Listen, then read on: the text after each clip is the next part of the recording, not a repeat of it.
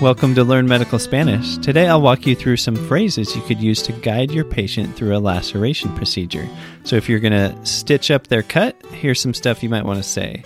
So, as usual, I'll start by saying the phrases in English and give you some time to think about the translation, and then we'll say it a couple times in Spanish so you can repeat it out loud for practice. So, here's the first phrase Wait here, please. Think about how to say that in Spanish.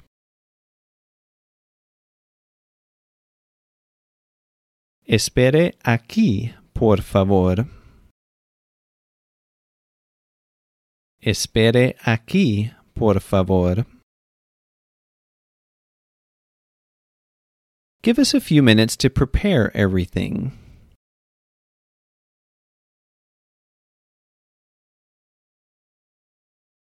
Denos unos minutos para preparar todo. Denos unos minutos para preparar todo.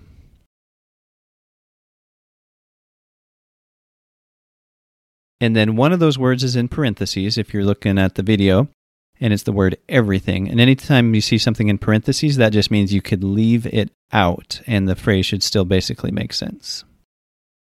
Next phrase I will inject anesthetic to take away the pain.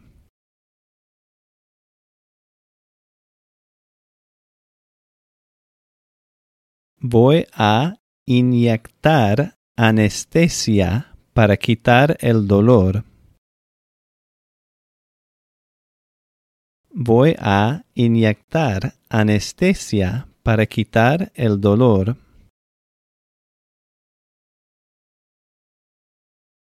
It burns for a few seconds, but then the pain goes away.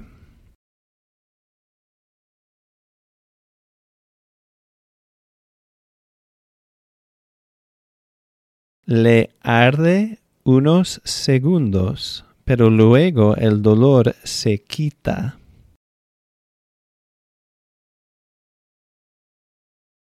Le arde unos segundos, pero luego el dolor se quita. And I'm sure you could shorten that phrase a little bit, but that kind of gets the whole point across if you were injecting lidocaine or something like that to just reassure them that it, you know, it's not going to hurt forever. One more injection. Una inyección más. Una inyección más. Or just una más, right? Do you feel less pain? This is probably a minute or two later, right? When you're going to check if they're still having pain. Do you feel less pain?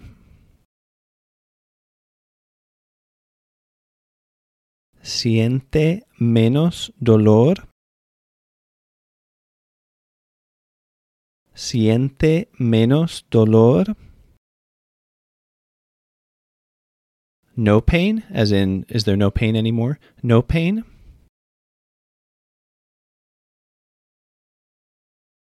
No hay dolor. No hay dolor. So one mistake you might make if you're if you don't know very much Spanish is just saying something like no dolor, but that phrase wouldn't make sense in Spanish. You need to add something so that it's more of like a real sentence or a little context. So the word I, H A Y, means there is or there are, as in there isn't any pain now. No hay dolor, no hay dolor ahora. Something like that would make a lot more sense than just no dolor. We will clean the wound with water or saline.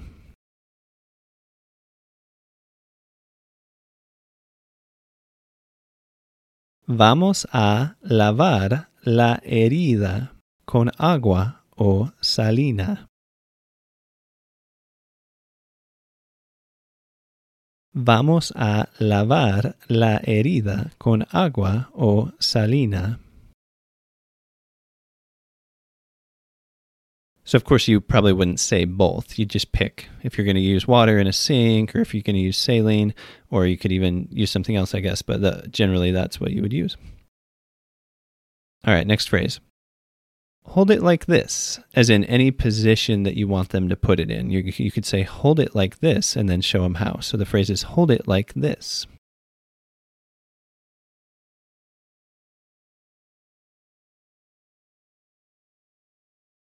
Manténgalo así. Manténgalo así. And that means to maintain it like this. So, in other words, maintain it in a certain position. Turn it like this.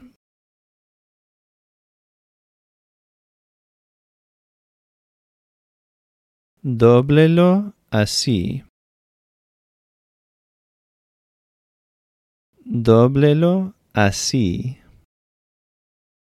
And doblar, doblar or doble could mean to like bend it as well. So what I mean, whatever motion or position you show them, they'll probably get it, you know, if you say something like that. Now we will put stitches.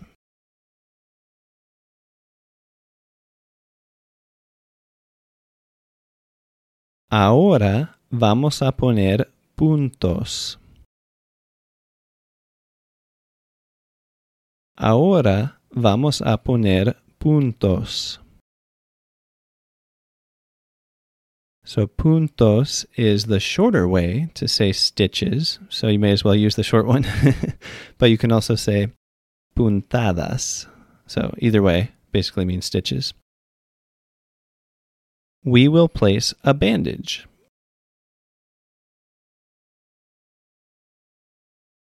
Le vamos a poner vendaje.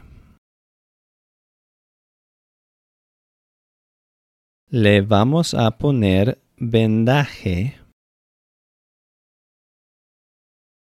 And you could certainly say un vendaje. This is just a just a shortened way to say it we will place a splint.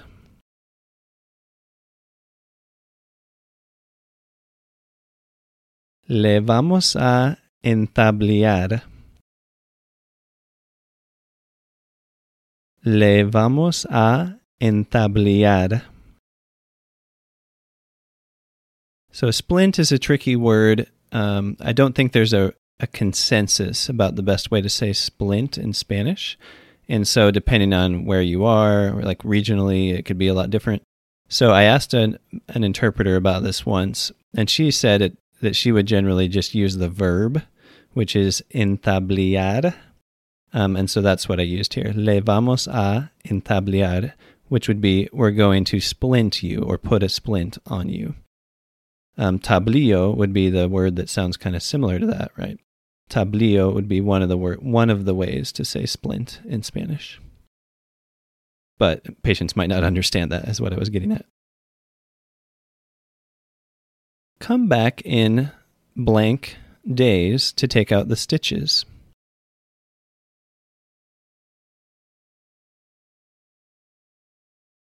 Regrese en blank días para sacar los puntos.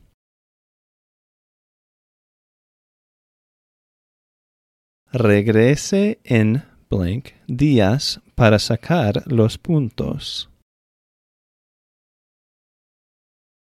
So let's just say five. So then you'd say regrese en cinco días, or seven would be regrese en siete días, um, so, or ten, regrese en diez días. So just depending on how many days it is, you could just fill in that blank there.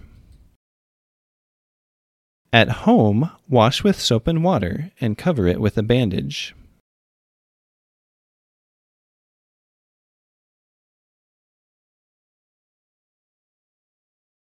En casa, lávese con jabón y agua y cúbralo con un vendaje.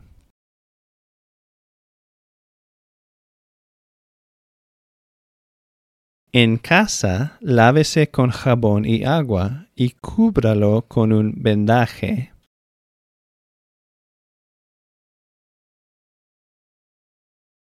So, of course, there's more you could say about wound care, but this is just one kind of simplified way to explain the whole thing.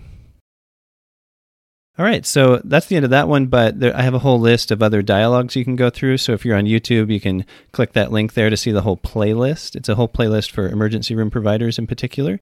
And then there's another link there to the video that explains my CME course. It's just like a minute and a half long and explains all the details about the CME course for emergency room providers.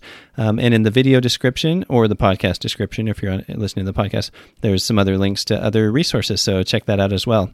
And I'll see you next time on Learn Medical Spanish.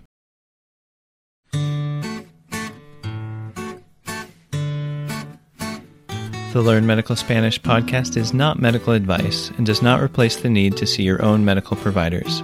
It also is not a substitute for using a medical interpreter when needed.